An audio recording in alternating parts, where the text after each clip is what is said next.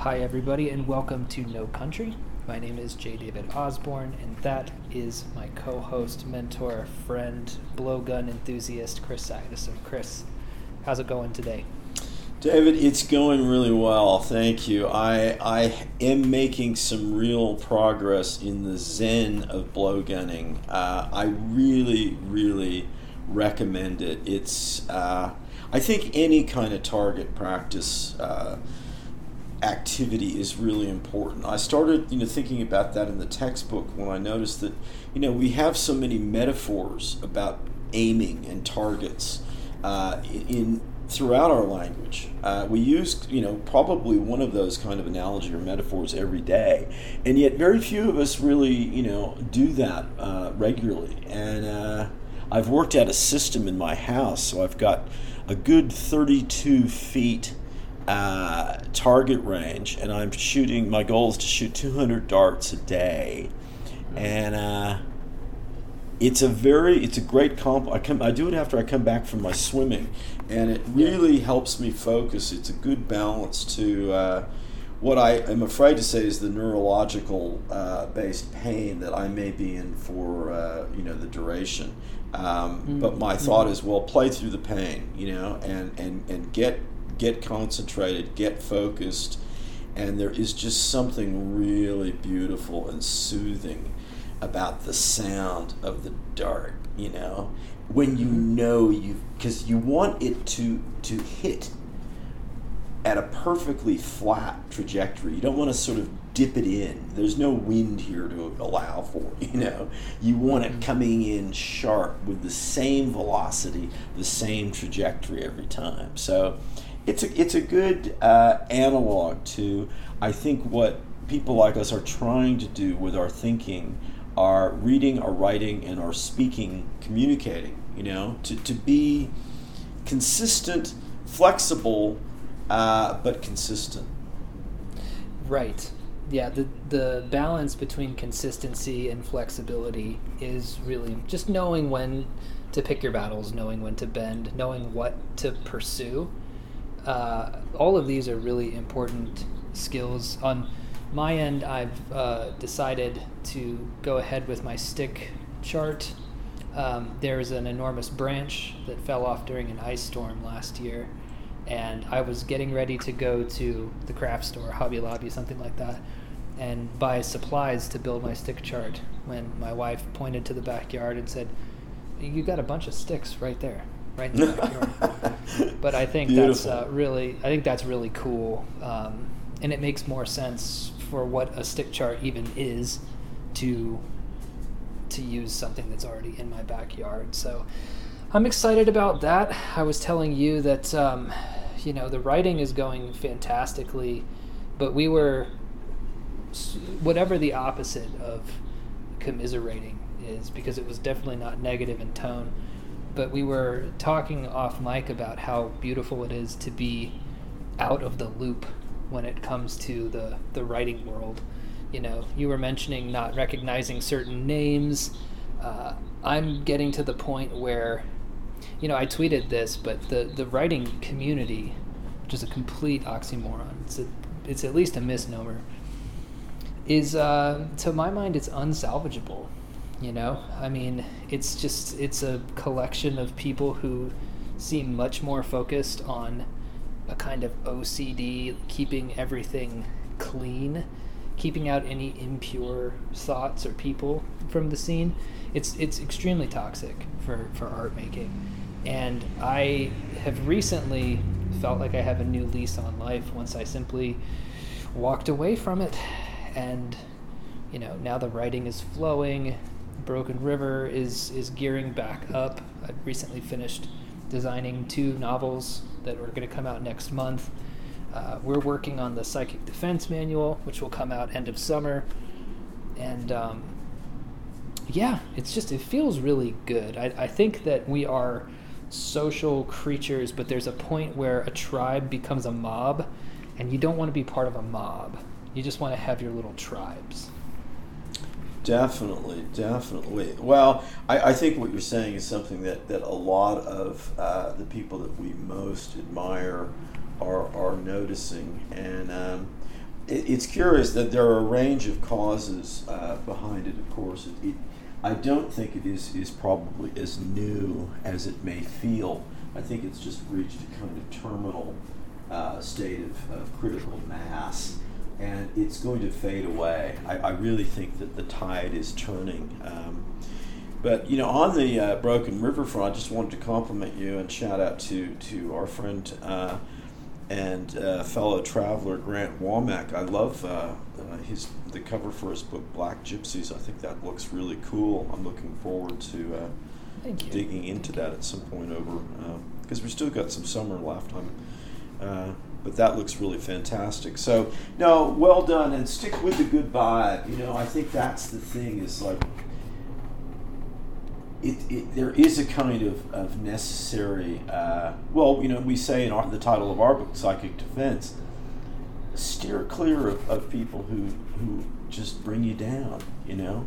Yeah, and, yeah. And if they get together as become a kind of an attempted social movement, well, then that's all the more reason to resist, you know? Um, mm-hmm, mm-hmm. And just distance, like you're saying, distance is important. I think that doing anything in life um, can't be Sisyphean in nature. You can't just roll a boulder because you love rolling boulders.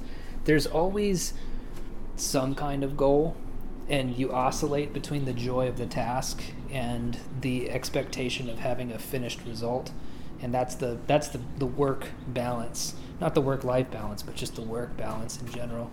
And I think that when you have a community that you know is waiting, waiting for you to make a mistake, waiting for you to get a little bit of success so that they can tear it down, it makes your efforts in writing feel futile because you think to yourself, what's the point in finishing this novel if as soon as I get it done, they're going to dig up old tweets or you know take clips out of this podcast or agitator or something and you know, enact one of these campaigns on me. And it just, it's just something that you don't even want to want to go through. But the good news is, is that 99.99999% of people in this country and in the world have no idea what's going on in these in these little scenes. They just are looking for a good read. Some of them, anyway. Well, anybody who wants to see someone fail, I think that's a really uh, desperate, uh, broken soul approach to life, and they've already got their comeuppance, you know, because they have to live with themselves. Um, yeah. But it was interesting when we were uh, just about ready to uh, press the go button. Uh, you were you were referring to this topic and and um, using the term about moralizing, which we hear a lot about today, and this is kind mm-hmm. of a lot of people who are moralizing you, I, I think, are on shaky ground, uh, if not quicksand, yeah. when it comes to that. But you know, one of our, our techniques is always to look very closely at words and uh, prefixes and synonyms, and, and to, to pull apart the the obvious seeming words that are often raining down around us. Think about what it means to uh, when we say demoralizing or to feel demoralized. Mm. You know, mm-hmm. it feel mm-hmm. it, it's to be discouraged, isn't it? It's to feel, you right. know. So, I mean, no one wants to feel demoralized. You want to feel, you know, encouraged, uh, enthusiasm, and theos, the God within. You know, all that sort of good vibe, good strength, potency. You know, uh, virility of body and of spirit, in a sense uh, or muliebrity, which is the female equivalent of that, which people may not know. Uh, you don't want to feel demoralized. But think about it. Maybe what we need is to uh, demoralize the society that has become this, you know, shaming contest of, you know, it's like, really? It's just like, is that where we're at, you know? Well, you just want to say to these people, you can have whatever causes and beliefs you have and not be an asshole about it. Those two things are not. Yes, there is that option. There is that you, you option. can just. The way that I put it on Twitter was you can just be normal. You can be a normal person who has causes and beliefs and fights for those beliefs. You know, whether it's the environment, uh, social issues, racial issues, transgender issues, whatever your issue is, I I have I have respect for people who commit to a cause, who really do commit, who put time, money, and effort into a cause. What I don't have any respect for are people who just allow these they allow these causes to become their excuse for for just being kind of nasty, which is it already in their dark hearts and needs to be examined. I mean, if it if it wasn't, I've, I've this sounds um, maybe oversimplified, but I have the feeling that some of the people who call others fascists and Nazis would have been more likely to be fascists and Nazis if their circumstances had changed than somebody like me, right? The person who wouldn't have been a Nazi in Nazi Germany are people like you and I who don't get swept up in these movements and are able to sit back and say, "Well, you know, I don't think that I don't think that sounds right. I don't think I don't think we should blame Jewish people for everything. That, that doesn't make any sense." You see what I mean? It's a it's a it's a state of mind, right? Uh, that is divorced entirely from the cause that's applied to it. You see the same thing, to be fair, on the other side with wo- uh, not woke, uh, with uh, moralizing Christians, you know. And I I maintain that Christianity has a lot to offer. I think it's a very uh, beautiful religion in many of its iterations, but not the kind that I grew up in the Southern Baptist shaming, you're a sinner, you're this, you're that. It's it's all the same. It's just looking for an outlet. Yeah, it's, well, the whole thing is just so damn tedious because you know, really, the wonder, the terror, the beauty, uh, is just being ignored for the, the most blasé social reasons. And if if if other people want to live their life on that level, that's fine. Uh, but if they expect me to live on that level, uh, that's not fine, you know? Um, I mean, I was out walking back from uh, the pool, you know, and I'm so grateful for where I am. These beautiful, beautiful mountains, you know, really. I'm concerned about the drought. We did have some lovely rain that we really needed, but it's not nearly enough. But lizards are, are out and some really, really cool lizards And they're beautiful examples of one of one of the greatest ideas that just fascinates the hell out of me ever since I first learned about it. Camouflage. They're hard mm-hmm. to see, you know, yeah, and there's good yeah. reason for that. And and the the wonder and the precision of them moving and you know, I, I walked through there and I thought, you know, on what basis am I too certain the level that I'm living on?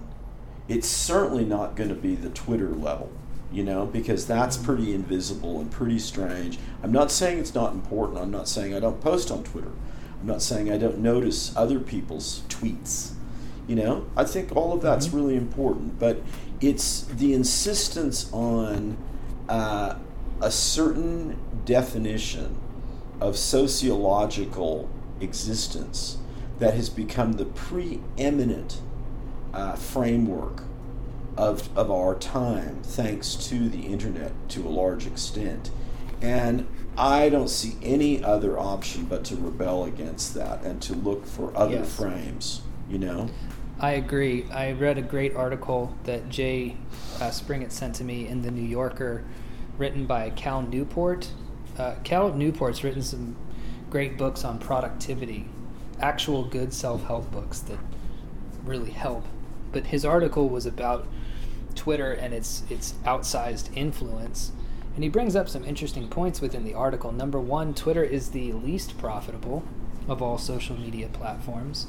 Uh, and when polled in America, about 8% of the population identifies as far, far left.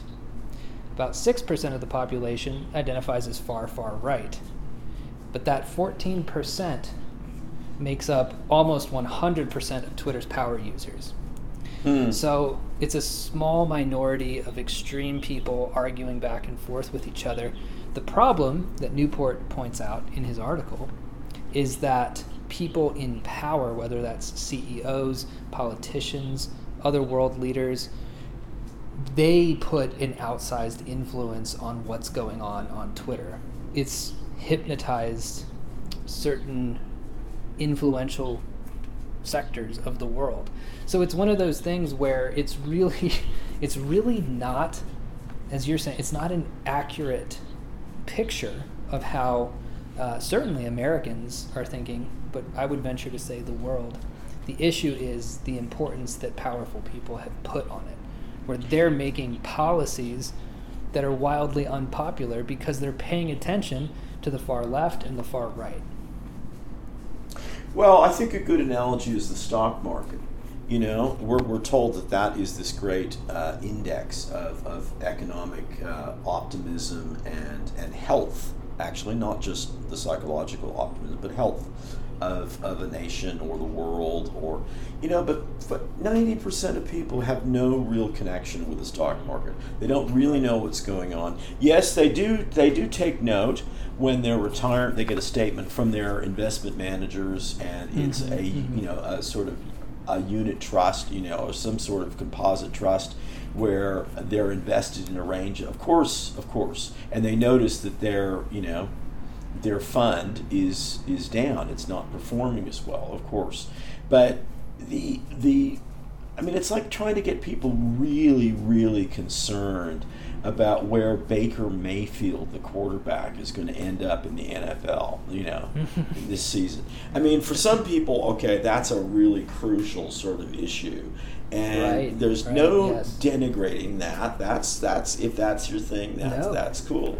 You know, uh, and every you know we, we're very supportive of hobbies and that's a lot of very localized precision specialist knowledge that that forms these communities and that holds them together. All of that's good. But for some reason the twitter situation and the the constellation of issues i don't know how like i'm not sure they're really deserving of the term issues uh, I, I think they're uh, they're peccadillos, they're hobby horses, they're uh, derangement syndromes. There, there are a lot of ways to describe them. I don't know if they're really issues in a big sense, or they are. If they are, they're in the sense of like, well, so and so has issues. You know, when you say that about someone, you know, you know what we mean. You know, yeah, like, oh well, you know. Dieter has issues. Well, you know, you don't want to maybe be on Dieter's work team.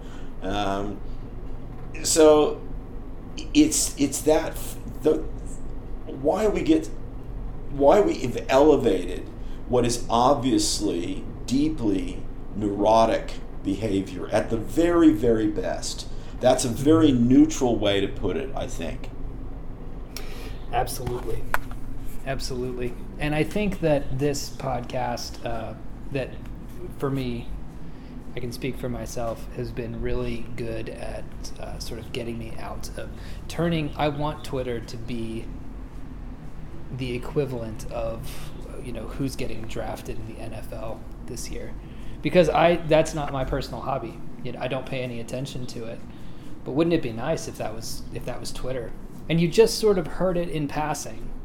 And I have friends uh, who are big. They play fantasy football, so they know all of this stuff, and they'll get into, you know, heated arguments about how players are going to perform, which is really kind of funny. It's the modern male divinatory ritual is fantasy football. Yep. You know, like everybody's getting together and trying to, you know, trying to use their magic eight balls to to figure this out. But, you know, just imagine if that's how I was with, say, you know, the writing community or uh, the publishing industry. If I just didn't pay any attention to it, you know, sometimes, um, sometimes I, I've, I've made a friend recently. He's one of the people who I'm publishing. His name is David Simmons. He's this really colorful guy. He's from Baltimore. He's got gold teeth, you know, ex drug dealer, really great writer. And he's new to the writing scene because he's been in the kind of Baltimore underground, you know, sort of hip hop and drug scene. So he doesn't know anything about writing. And it's it's great talking to him because he just likes writing books. And it turns out he's really good at them. And I, I, I want to be more like David and well, you know, kind of get back to that. I just want to say it wasn't so very long ago that the breakthrough, really important artists, not just in writing, but in every art form, weren't part of a scene. You know, the idea of being part of a scene, as in part of an industry, mm-hmm, you know, mm-hmm, mm-hmm. Uh, it like for instance, track the appearance of the phrase "the music business." You know, that's very interesting to see where that culturally emerges and how people define, you know, people who are musicians and, and trying to sell their work. They are commercial. See how they relate to that. I mean, it wasn't so hmm. long ago that people, the most interesting people, were outriders. They were, and think of the 19th century, they were out on whale ships around the world. You know, they just they weren't sort of there wasn't you know a, a writing community for Melville, his writing community was Nathaniel Hawthorne smoking a cigar in his barn, you know? Yeah, right, right. That yep. was it.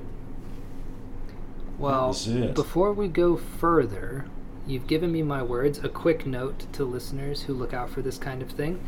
Last episode, the much delayed last episode, was unique for two reasons. One of them being how late it was. Sorry about that, technical difficulties. The other thing was I got so hyped on what Chris and I were talking about that I didn't I didn't insert any of my five words last time. So first failure, but we're back on the horse. I have five new words. I don't I don't get to I don't get to dip back in. Those words are gone forever. But along with these words, Chris has his imaginative challenges now, which are to come up with a band name, genre, kind of give us the feel for what the band is, and then an aphorism. So, do you have right. for us today? I do. I'm going to go with, for the band name and genre, I'm going to go with a long name of Formerly Tell Your Children. I, hmm. I like it as a ref. You know, for some people who remember Prince, they may remember that phase where he was the artist formerly known as Prince. But it came to my attention that formerly Tell Your Children was the original name uh, or is associated with the, the 1936 propaganda movie uh, Reefer Madness, uh, mm. which has looked ridiculous for a long time and, and was a huge drive in and uh, funky theater favorite in the 60s and 70s uh, because of you know an obvious uh, ridiculous message that was overstated, uh, probably at, at, the time, and, and it just caused enormous uh, sense of, of hilarity. I like it because I think that's all, it, it speaks to what will, I believe, uh, how wokeness will will look in, in a very short period of time, how it already looks to many of us. Yeah. Um, yeah. I, I think that i am getting some very positive signs, uh, and I say they're positive from, from my perspective, and I think you agree, but other people might you know be worried about. But I think that the, the tide is turning as as any social movement is never above this problem that younger people coming up uh, just you know don't want to have anything to do with it. Um, right? It's because the, the the woke thing. Sorry to interrupt, but the mm-hmm. woke thing is very much a kind of older millennial, younger Gen X phenomenon. Exactly, and I think it's you know already someone like Taylor Swift is attracting. You know, she's still a multimillionaire, but she's attracting you know complaints and sort of looking a little bit long in the tooth and you know it's the same old same old and and there's no reason to think that any uh, fad, fad, you know, even if we want to dignify it a little bit further, uh, to think that it has a, an inevitably long lifespan because the inevitability is just the other way. It, it will go out of fashion. Um, but I thought the genre for this might be really interesting of a return to. Uh, I grew up in Berkeley, and there used to be, you know, uh, coffee houses. Uh, I mean, there, and and we don't mean like you know what we mean maybe today in terms of you know espresso serving places. You know, there were kind of uh, there were non-licensed cafes that, that offered entertainment possibilities and that's where the folk movement uh, you know people like bob dylan that sort of era uh, when he was getting started that's where it took off and i'm thinking of a really raw primitive uh, folk group uh, for today who are kind of mangled, you know, in their sound. They don't really have the depth of, of acoustic musical experience. They're not the confident performers. They're not sure of the issues. You know, as it's not so simple as like end the war or you know, it, it it's a very uh, complicated, ambivalent, and uh, kind of demoralized folk sound that nonetheless I think really could have some resonance. So, formerly tell your children. I also like it because it's like, I don't know if people what people are telling their children today. I, I know what you and Rios are doing, and I really applaud that. I'm seeing, you know, two almost two generations of people who I'm not sure what they told their kids, but I wish they'd either done something different or more, you know. Um, right so that's my band name. And, and for my aphorism, I've, I've gone real homespun. Summertime, lemonade, you know, going back to basics. My aphorism is if you have flies, maybe you need a spider or a lizard. I love that because I keep uh, cupboard spiders in my house for that very reason. Because uh, I hate flies, and there is a little. They're called false widows. Yeah. They, their their bites can be uh, deadly in rare cases. It's just sort of it's like the diet coke version of a black widow. And, uh, beautiful. God, that's and, a uh, beautiful expression. and uh, I she lives behind my toilet, and I let her. You know, I keep Gus away from. I don't want Gus messing with the toilet to begin with, but I keep him away from there, and I'll look every once in a while and find sometimes up to a dozen fly corpses down there, and I just sweep them up. I tell her good morning, and I let her do her thing. She's she's happy as a clam down there. God, I love you know if I were a, a like a late twenties, early thirties, hot looking female, but not sure of myself, and maybe of kind of uh, of uncertain race, and I was wanted to be in show business. I think Diet Coke Black Widow would be a great stage name. Yeah, yeah, it would. That'd know? be good. Yeah, you could see that All in uh, right. I'd go watch that. But um, as the the final piece of our imaginative puzzle, uh, every episode I'm given a challenge, a challenge to stretch my brain. So, this time I know that you said that you were you were torn between a few choices here, but yeah, what, what I, for me? I, I when I uh, have spent my uh, sort of sunset time out on the porch looking at the light change in the mountains, I've just had this flood of great things to set your mind to fire. So it, I've got a really long list. For whatever reason, I sort of did an hour of, of brainstorming, and all of them were in this frame. And I thought, oh, Jesus, I can't wait to see what David's going to do with this. But this one is a kind of amalgam of, of one that we tried earlier, which I thought was beautiful. The, the Silent Elvis Repertory Theater Company, when you were working for uh, a, a, super billionaire, and you were charged with creating this uh, summer theater company of Elvis uh, for the hearing impaired. Uh, but also, uh, it picks up on uh, your.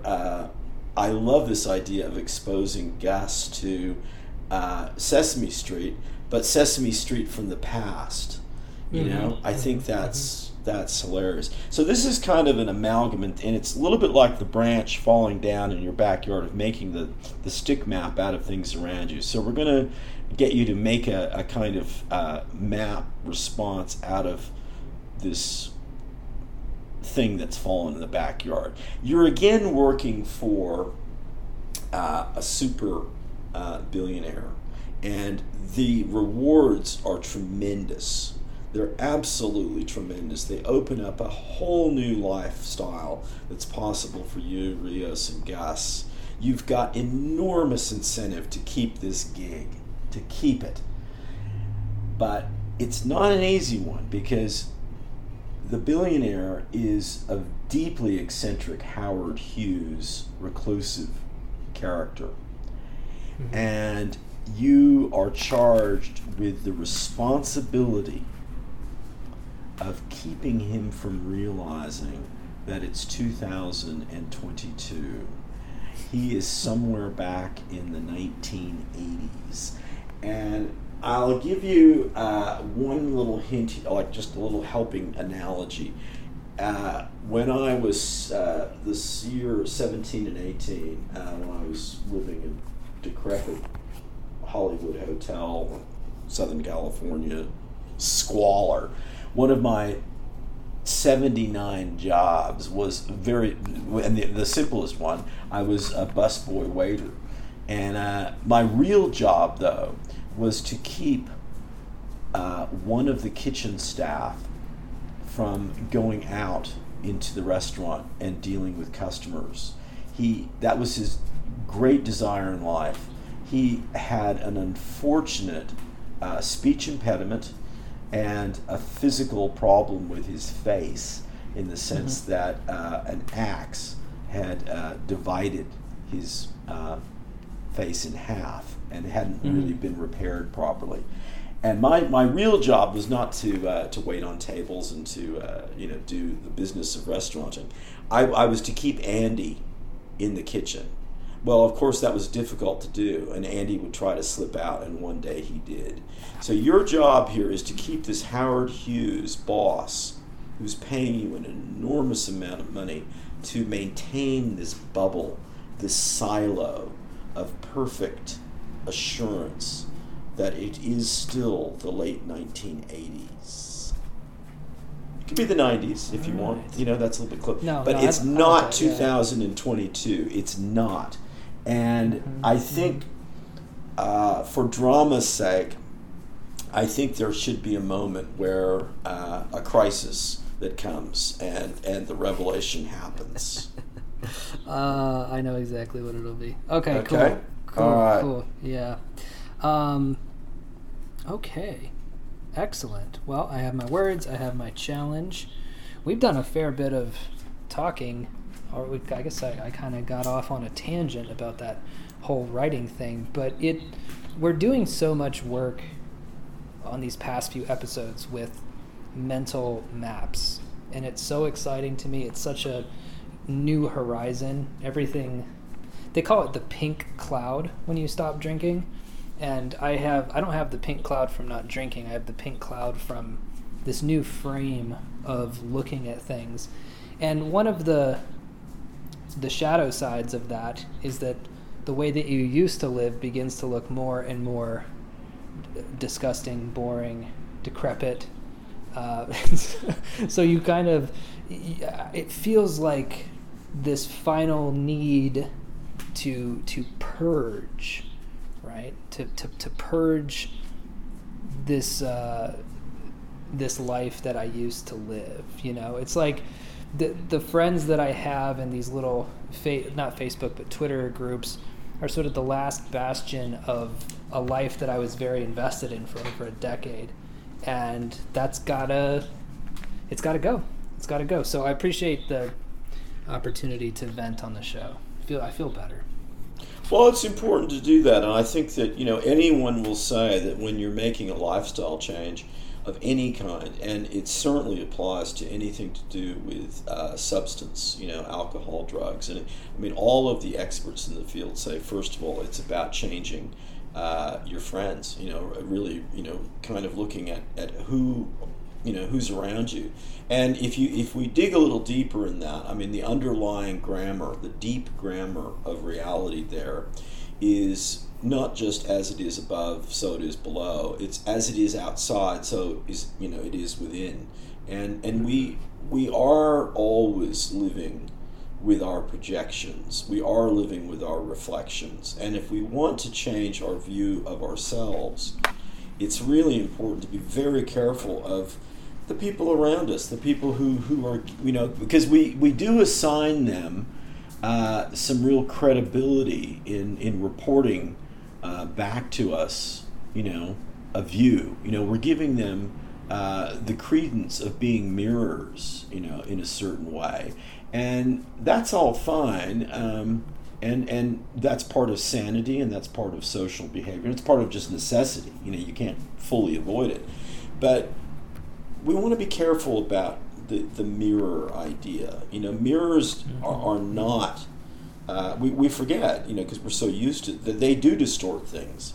They're they're not what you look like. They're they're the reverse of that. We forget that. And mirrors can often have distortions. We know that lighting changes things. God, I mean, I, I think about, you know, I've had, uh, I don't know, maybe f- like four or five women comment on the lighting in bathrooms that I, of my places over the years. You know, when hmm. putting on on makeup and or just you know, and I, I think to myself, well, I, I, don't really even notice that. You know, if I can shave, I, I'm I'm cool. You know. Um, mm-hmm but yeah, you know, there can be harsh light, there can be light that's very forgiving, and the people around us, you know, are, are in that same category that way. There are people who I think are overly accepting uh, and, and not critical at all, and that's not necessarily a good thing. Most of us know some Eeyore type people from Winnie the Pooh who are kind of always down. You just think, oh, I just, my spirit sags when I hear their, the tone of their voice you know. Mm-hmm. Um, mm-hmm. So it is very important to uh, to make your own map and and to to to draw on the resources and uh, the materials of the world around you. So it's not just coming up out of nowhere, because um, mm-hmm. that's that is a kind of of, sol- of solipsism, uh, but it's kind of insanity too. Um, but at the same time, you, you have to you can't be turning over the map making mirror uh, function mm-hmm. to the world outside yourself. That's not good either. Um, and I, I wondered, I had a thought that might, you know, uh, re- well, I think that resonates very strongly with this and then connects kind of back with what we were talking about in last episode, which uh, for people who, who are late in tuning in, because we did there were some technical difficulties, but David really worked through that, and I'm so glad he did because I think it's a really important episode. Um, there was mention of sort of the history making machine, and we've been talking about uh, history, the, the, the, to what extent it's uh, entirely socially constructed and David's imaginative challenge for the last episode was well, if, if it is uh, constructed, if it's an imaginary, if it's a human process, well, maybe we could put it on hold and take a break from it. I mean, that would be one test about how artificial it is, you know? Uh, and I think there was an interesting exploration of that. Um, but I, I heard an expression that, that we uh, we hear a lot, and I think it's a beautiful example of how, in everyday simple language, some deep, deep mysteries and confusions exist. And uh, I was swimming my laps, and normally I'm all by myself because it's really early in the morning. But there was a group of people uh, coming into the community center, and uh, one woman said, "Well, for the record." And I thought, you know, that's a really interesting. We have implicit in our mind the sense that there's some sort of record. You know, mm-hmm. when I was a kid, there was always a rec- a scorekeeper. You know, counting my the free throws that I swished perfectly. You know, Uh, there was always some sort of sense of, of a bigger, you know, and, and for many people, that's kind of the idea. Well, God's always watching, or, you know, then we downscale to, well, nothing is ever forgotten or lost on the internet, you know, and we can go back and dig up tweets, you know, from, you know, which goes back to what we were talking about at the start. But what do you think about this notion of a record? And in this sense, it's a larger map, it's a larger mirror that's well outside our control. I mean, where do we get that idea from? And how well, I think it's a fair question to ask if it if there's any utility in that. But is there any reality in it, in fact? Is there a record? I would have to say that this this is 100% a product of everybody's lives being on display 24/7 of our daily routines and habits becoming performances because everything is being recorded. For the record is a journalistic term. You say things on and off the record, meaning, you know, I want you to record that versus I don't want you to record that. And it's interesting to use that in the context of two friends talking amongst themselves because it's almost saying this is the person who I would like to present to you and the other stuff that I'm saying is not indicative of who I who I actually am. But I would I have to say that it's it's got to be it's got to be a product of cuz I'm I'm I'm trying to think in terms of, you know, 18th, 19th century uh, there clearly was not going there was there would much more likely be the idea that God is watching than you know everything's being uploaded to a cloud. Now, and in terms of its utility, if there's a utility to having things go on and off record, I don't know. I don't know. I don't want to dismiss it outright, but I'm having trouble thinking of what that might be because it does it it, it seems largely negative to me. It seems like a, a symptom of you know everybody believing that they're on the Truman Show. That's a good way to put it. I think that's a really interesting touchstone. That uh, uh, that movie uh, for people who uh, remember it. I mean, I think there's a lot in that. It, it's very derivative of some really interesting people like uh, Philip K. Dick, who doesn't get any credit for it. And I kind of dismissed it at the time, but I think it is it. It, it's worth going back to, to to check on because it is kind of what what what has happened now, and um, it's kind of like everyone feels or or uh, social media has has given people a platform for uh, creating a persona that they don't really need because they're not professional entertainers. They're not, you know, they're not professionally presenting something really. They'd like to think they are, maybe. Um, but this persona becomes a kind of cumulative sort of, uh, you know, it's on the record and it's a brand. It's a brand. They're a brand, you know? And you think, no, you're not a brand. You're just, you know, you're my, you're a neighbor, you know. yeah, right, exactly. You're, well, my, you're my friend. You're a person who I like or dislike. And it's it really is quite weird what you know the the delusion that people have about that that uh, and and because it is unnecessary for so many people. I mean, I, I think if you're you know. Uh, I mean, I've got some students who are, are you know, they're really serious about uh, ex students. They're really serious about uh, about being uh, a band and about being professional musicians and how they do that today. You know, and and they are concerned about consistency of image and consistency of uh, you know sound and and look. You know, as as professional entertainers have have always been um, well before things like the internet. So I get that. But I think a lot of people have this obligation sense of like, well, on the record, you know, it's like, well, I'm sorry, no one's paying attention to you, is the real truth. You Yeah, know, Yeah. you know. Yeah. Maybe if you, I mean, keeping. Hey, hey, Bubba. Hey, it's all right. Now there you go, perfect timing. Now he wants to be on the record. You see? Yeah, he's ready. He's ready to be on the record. That's for sure. But no, I think that keeping a record for yourself is valuable. You you want to put things on the record. It's it's about its intent. It putting things on the record for yourself is a map making process. It's an ability to build a, a, a tree of links to where your brain is now and where it could potentially go. The issue is going on the record to display it to our fellow travelers. You know, that's when the record becomes a problem. When you're.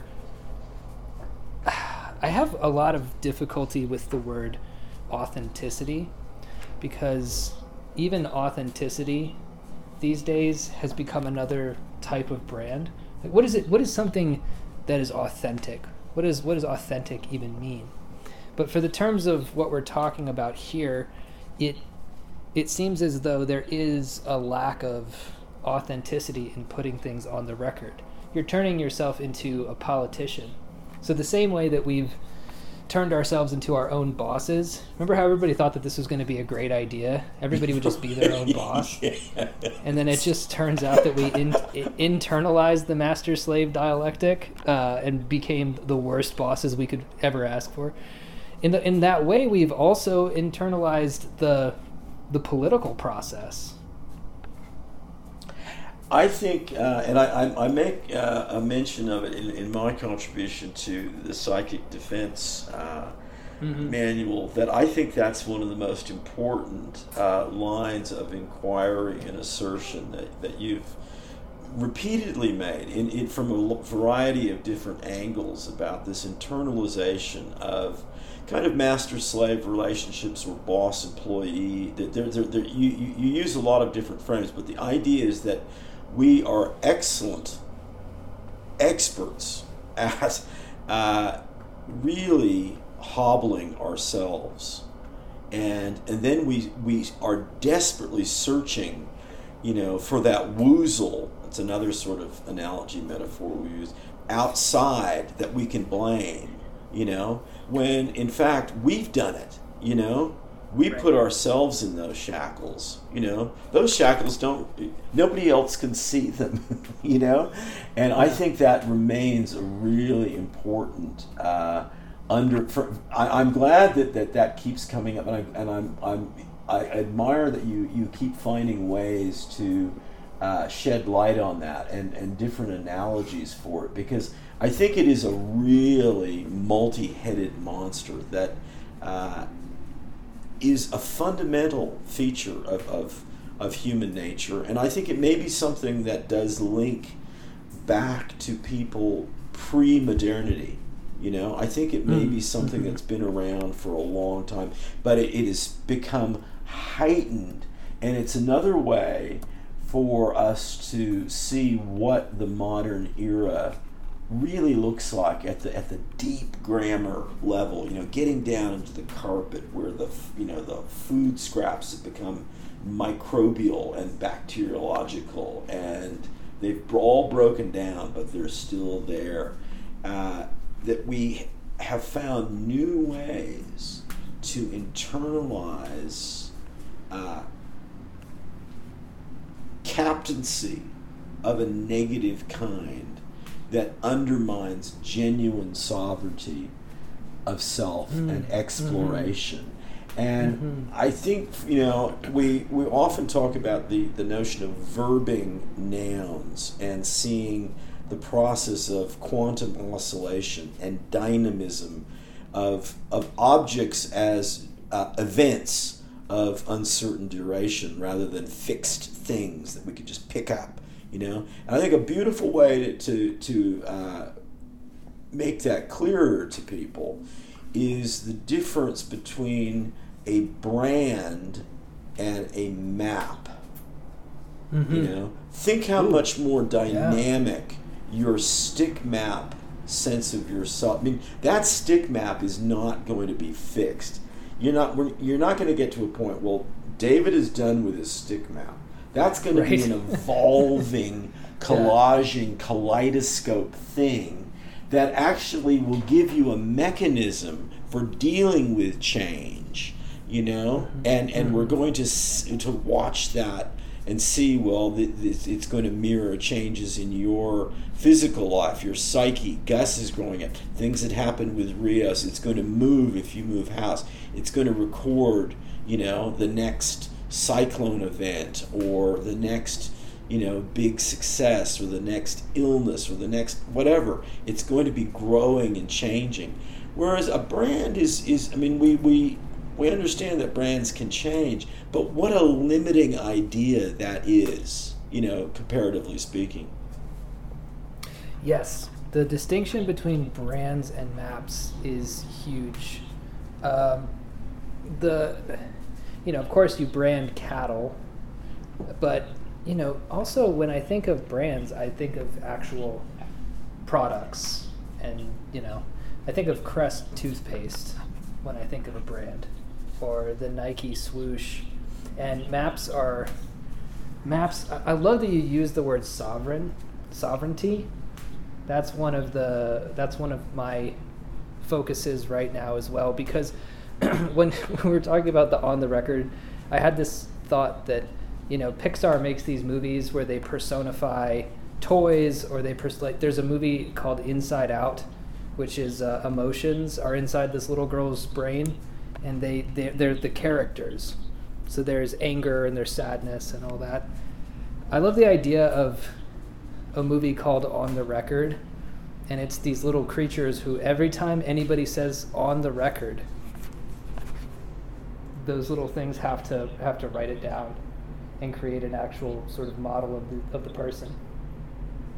That's fantastic. Yes, and and just by the way, for you know, I, I want to not the uh, sovereignty is is a. I mean, it's it, I I have used that in, in days gone by as a term, but I, I really have been influenced by you in that regard. I think that's a good example of how uh, you you know we start to pick up on uh, the speech and and the the frameworks and the syntax of, of other Mhm. people. Um, I, I really like that. That that's made a lot more sense. You know, since we uh, started recording 110 episodes ago. Again, I, you know, I think that that's a good example of how we can influence each other because it, it has some interesting uh, a, a sense of, of, of boundary and uh, perhaps pride, but also responsibility too. You know, um, so there's a lot in that. Why I've I've uh, I find I use that more, and I, I definitely um,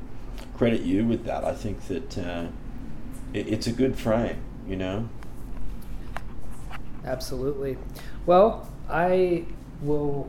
I think that it's time for my imaginative challenge.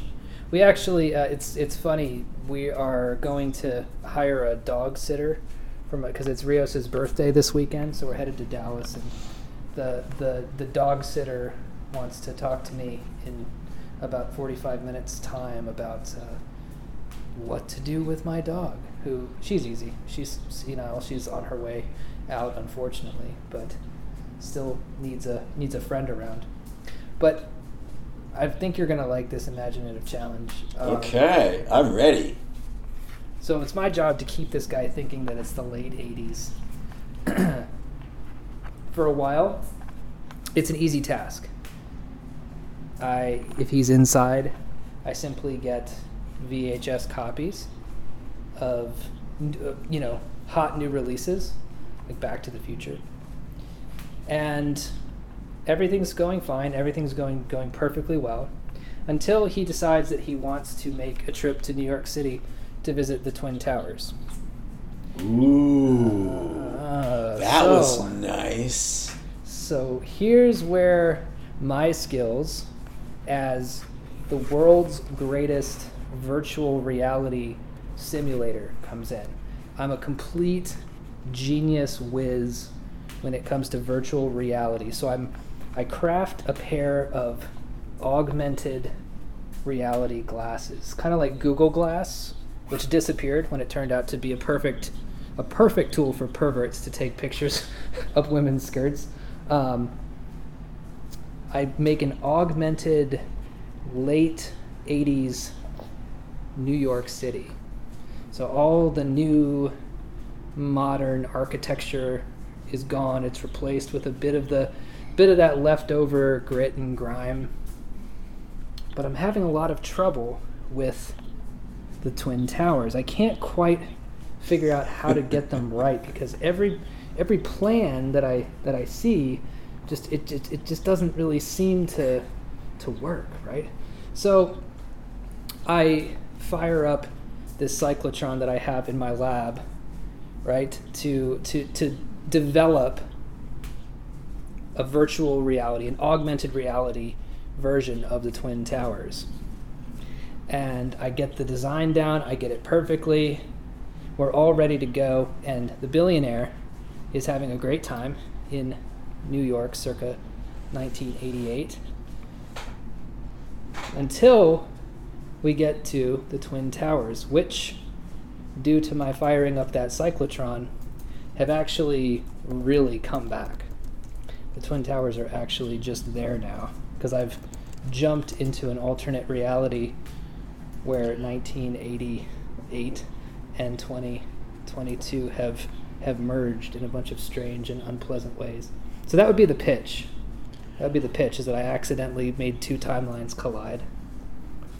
Okay, okay. So, oh, I like that. I like that. I like that. That's, you know, uh, the the whole thing about uh, timelines and stuff. You know, I, I think a lot of people feel this way. That our initial response, uh, when we come across this in a novel or a TV show or movie, is we want to go with it, and yet there's always something that kind of undermines it. But I think that's really. Um, I like it, and I like that you've chosen a big canvas. You know, to use a much a very overused word of our time, an iconic, uh, you know, structure of, of the mm-hmm. Twin Towers.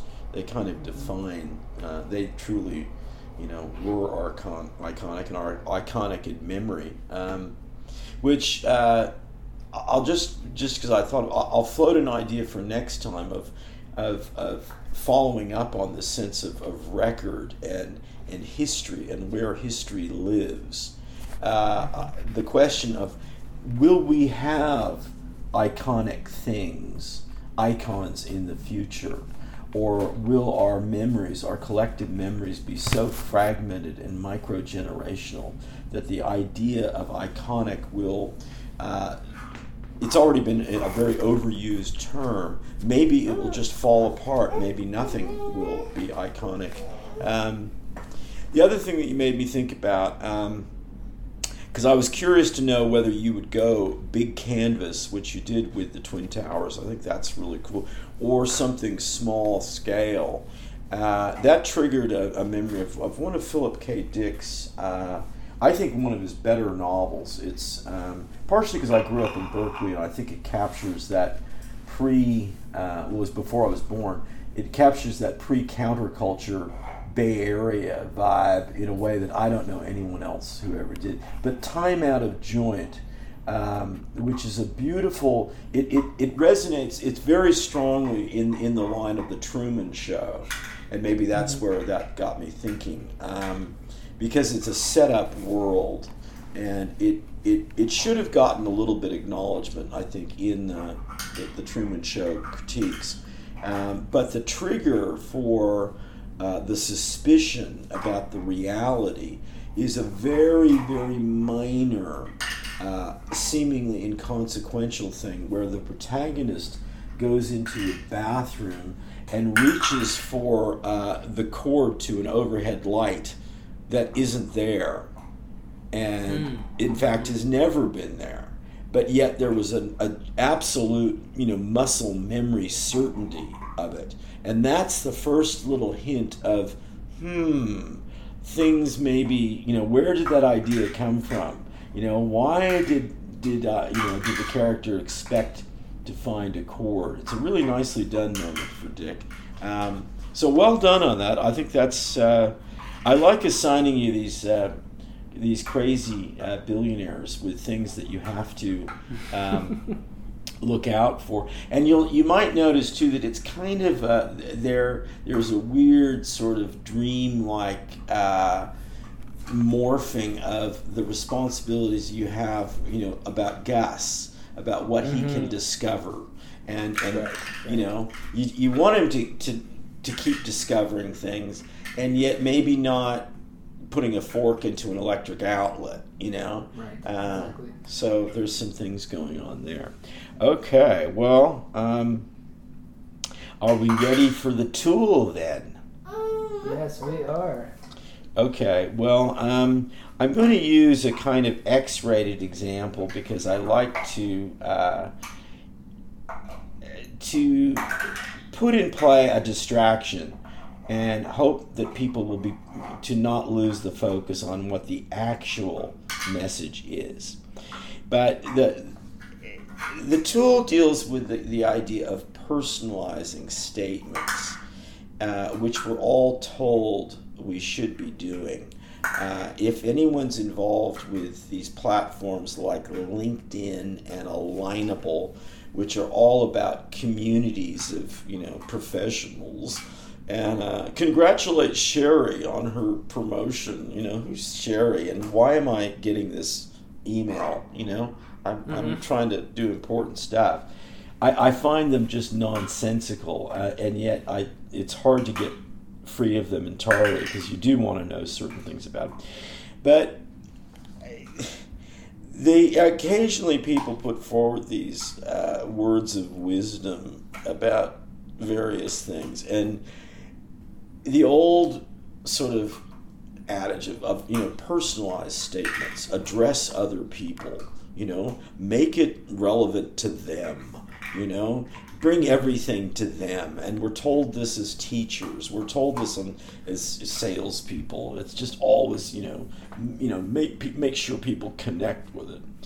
And i thought about you know there's a problem with that you know, when you're always speaking and personalizing something and tailoring it and customizing it to them. And here's a good example. You could be in a solid, you know, relationship. I, we don't need to specify what kind, but this is, you know, a, a kind of romantic physical relationship. And if you use the expression, I would like to have, this is speaking to your partner, I would like to have anal sex with you. Now that's that's a personalization. That's connecting it to them very directly. It's unmistakable. You've got the you know the key second person pronoun there, you, you know. I would like to have anal sex. That fits these recommendations of these people who are saying personalize everything. Well, it occurred to me that if you were to think about that phrase for a little moment, it also works against itself because I think the inference could be drawn that the speaker is having anal sex with other people currently. Mm. And it's it's the the personalization here has a real double whammy to it. You know? Right, right and I think that we, we miss that, and we're, we're afraid to speak generically. We're desperately afraid of, of making, you know, generalizations. We're speaking uh, what really is neutrally, you know? Yeah. Um, yeah. But think about that phrase for a moment and think about it. Well, I would like to have anal sex. That seems to be, you know, the, the very general open. Well, it doesn't matter with whom. You know, I just I just want to do it. You know, mm-hmm. and for listeners who are you know in any I don't think anyone really is offended by that. I've used that example because I think it's important to to you know use some hot button language sometimes. Uh, to, to, to, complicate things because yeah. then you then you start maybe to listen more to the mechanics of the expression. I could have used something completely, you know, uh, mm-hmm. free of any uh, concerns that people might right, have. Right. But I well, think the fun in that? Yeah, exactly. I mean, Jesus, you know, come on, you know, it's about fun. You're absolutely right. But the tool is think about this. Uh, this sense of personalizing everything and speaking to you know, specific people all the time. I, I don't think that always works, and I think there's it can often carry a hidden freight of messaging that we don't really want, and that works against what we're actually trying to say. Mm. So that's my my tool, and um, uh, okay on on the basis of um, I've got one I've got two different directions of, of tip, and I think I'm gonna I'm gonna go with this strategy uh, for the next few episodes. I'm gonna have two thematically very very different, and I'm gonna throw it open to you to uh, be the selector. I've got a very, very uh, serious one, but one which is sort of obvious. It's all in, about really in the doing. It's not sort of conceptually uh, remarkable, but it's really serious and it's it's very hard to do.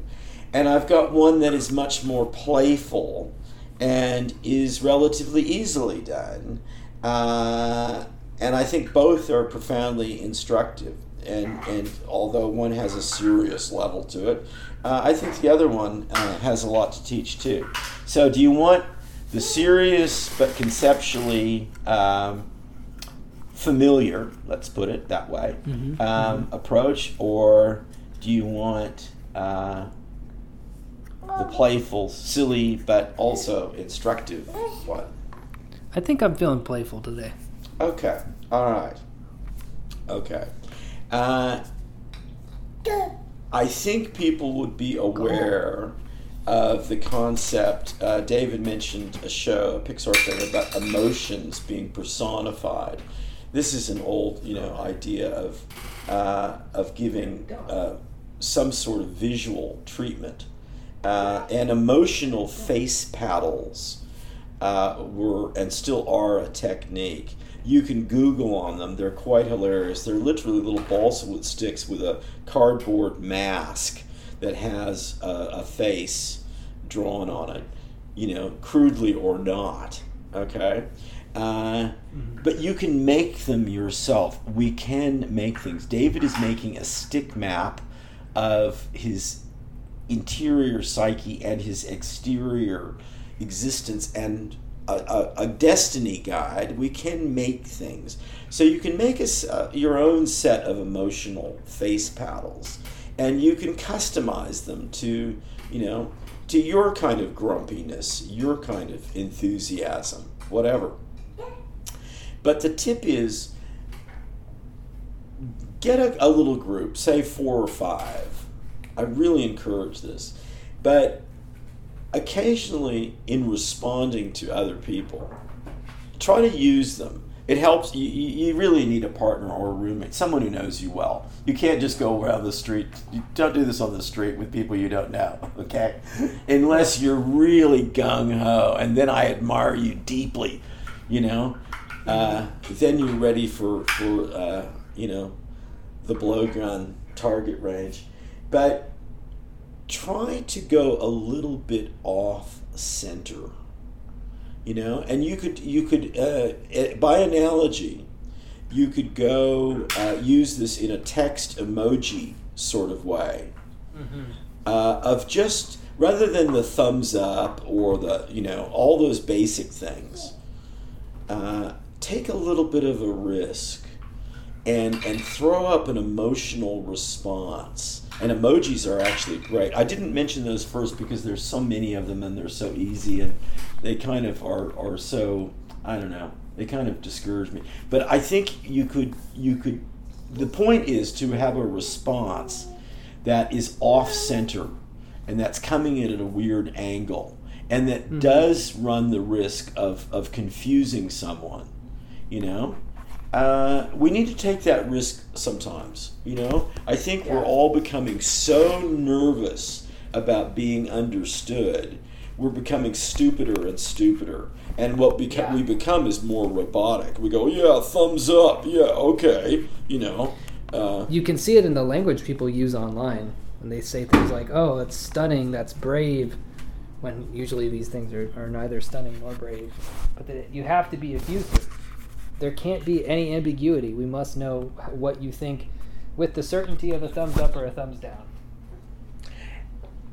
Ambiguity is a beautiful word, and it's something that I think we almost need to have reverence for and to reinstate because smart people, people who are alert, people who are really trying to, to make maps and to explore their lives in a dynamic sense, they savor ambiguity because they know that ambiguity is, is, is fundamental to life and the human experience. They're not trying to kill it or control it. You know, engage with ambiguity. You know, be careful with the people you do it with. I think that's the limitation there. That's the frame. You know, right. you're not just throwing that out to anyone. But right. what we're fighting against is uh, just the automatic response. And I found myself giving a thumbs up on a text message. You know, and what my real reaction was God damn it, no. Why am I having, you know, it was, yeah, someone was going to get back to me with some sort of, uh, you know, response in, in a couple of days. And that's not the power nature of the relationship, you know? Mm-hmm. Uh, but on the other hand, it's not so to the point where I feel free enough to go, that's not good enough, you know? Right, it, right. It's a very, it's a complex, more professional sort of relationship than a friendship. Uh, but you know, I, I, I really wanted to say, well, all right, you know, you know, but I didn't want to go all right and you know, big long ears drooping down, and I didn't want to go, well, you know, get off your butt and get it done. So right, right. it was just easy to go, oh, thumbs up, you know. It's like, but that's what happens. And every automatic robotic gesture it makes us more robot like you know mm. every every single uh, capitulation that we mm. allow makes us more enslaved by our own fears lackadaisical attitudes whatever it doesn't matter what the mechanism or what you know what's what we're responding to. It's it's our response to that that's important. So go a little bit off center with your emotional face paddles, with your emojis, with your with with the language that you use. You know. I love that. Yeah, no, it's got a bit of the trickster in it too. A little bit of Heyoka. Yeah. That kind of right. kind of spirit to it. Yeah. I mean, keep people on their toes, man. The people who you I mean, that's honestly what the basis of most humor is anyway. But yeah, just do do something to break the uh, the robot-like nature of the thumbs up response. Like maybe with this guy, instead of a thumbs up, you could have uh, you know found a picture of somebody you know driving like a slave driver or something like that, and just like just confuse the shit out of him. Like, wait, who is the slave driver in this in this picture? Why is Chris sending me this? You know, get people to think a little bit. You know, yeah. you you can't do that with everyone. I'm not saying that. I, I am saying really being targeted in a blow getting sense with who you're approaching. You know, using this approach with, mm-hmm. but with that select group of people, give them some credit for being able to respond. You know, to something that's a little bit oblique. You know, right, right. A little bit of it. faith in people. You know, the branch will not break, as James Wright said, and uh, and we all need to have a little. I mean, a lot of people are just desperately waiting for something that is a little bit off kilter. Um, mm-hmm.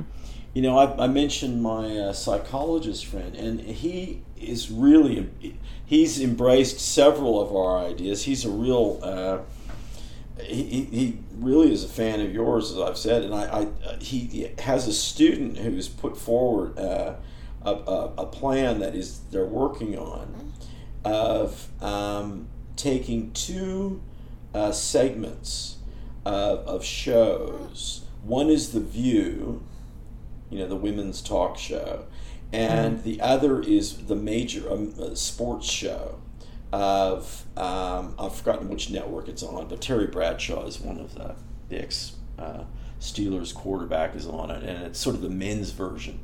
But the the idea is to uh, have these in parallel, um, but the soundtrack is reversed and is synced up as well as possible.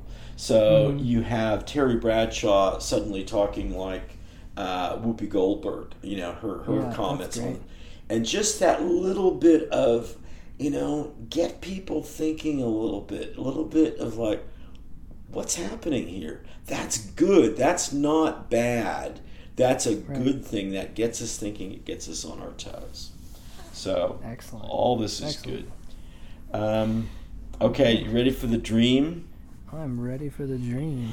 Okay, the the dream kind of follows on this, but it's um, I've been doing a lot of, of recording. I finished my uh, Go Gus. He wants to be on the record. He wants to be on the record. He's got a good set of pipes. I like that. Um, so my first solo album, Victrola in the Jungle, is going to be released through uh, CD Baby and Bandcamp, which I, am perfectly fine with. Uh, and I've got a second one following up, which I'm really excited about. And apparently, the guy who's done my mastering, uh, Evil Steve, who's been a collaborator for a long time, said I've really, really made a lot of of progress in my recording technology uh, skill, and I'm really proud of that. Well, in the dream, I and I always I'm always thinking about names for record companies. You know, if I had a million dollars and I could form my own record label, what would it be? Always doing that. Well, in the dream, I found myself running Onslaught Records. That's cool. It's heavy metal. Well, the, the, the, the logo was a, a huge Cape Buffalo head.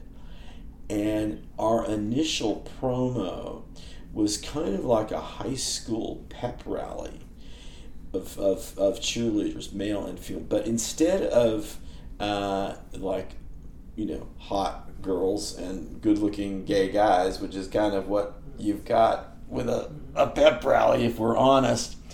Uh, no, this was, uh, it had gone like entirely woke and there were disabled people and all and nobody who fits the normal cheerleader sort of thing. And i show up my first day as the managing director and the head of uh, artistic development and I'm going, oh, I don't know about this. I like the I like the Cape Buffalo head. I like Onslaught Records. That's got some enthusiasm because it could be heavy metal. It could be sort of weird rappers. Lots of things you can do with that. But I confront the this group of employees, and they start whispering and I think, oh, okay, I'm going to have to do some authoritarian stuff here. You know, my first day, I thought, well, that's like that's like classrooms. I, you know, I, I'm, I'm I can do that. I, am into that. You know, I'm I'm the captain of the ship. You know, and uh, then I actually start hearing what they're saying, and they're saying, we're going to have to remix him and they're talking about me as if I'm not real, as if I'm a synthetic, like recorded creation, and that they need to get the master version and they're going to, you know, mix it a different way. And I start looking at my uh, right hand, I'm right handed, and it starts to sort of like dematerialize a little bit or pixelate in a kind of really sort of weird way not like normal pixelation something odder. And they're going to remix me. And i thought ah no. And i looked at my left hand and it was starting to go that way too. And i thought no. No. And as i fixed on my left hand it stabilized. And I said to him, We're mixing music, not me. And it was talk about sort of, you know, be your own boss kind of thing. It was like, no, I'm in charge here. you know. And I think that that was a good way to wake up because I had to, you know, put on my swim trunks and go hiking down the trail to do, you know, 50 laps in the pool because uh, I'm in a lot of, you know, body pain. And I thought, well, no, we've all got to do that. We got just got to say, no, we're not going to pixelate out of existence and be remixed by other people. No. We may be responding to our environment. We may be responding to other people. Hopefully, we are if we're sane and you know kind and and, and capable and interested and curious, and uh, we we're actually you know give a shit about other people. Of course, we're going to do that, but we're not going to pixelate and be remixed for other people. That's my thought to leave us with.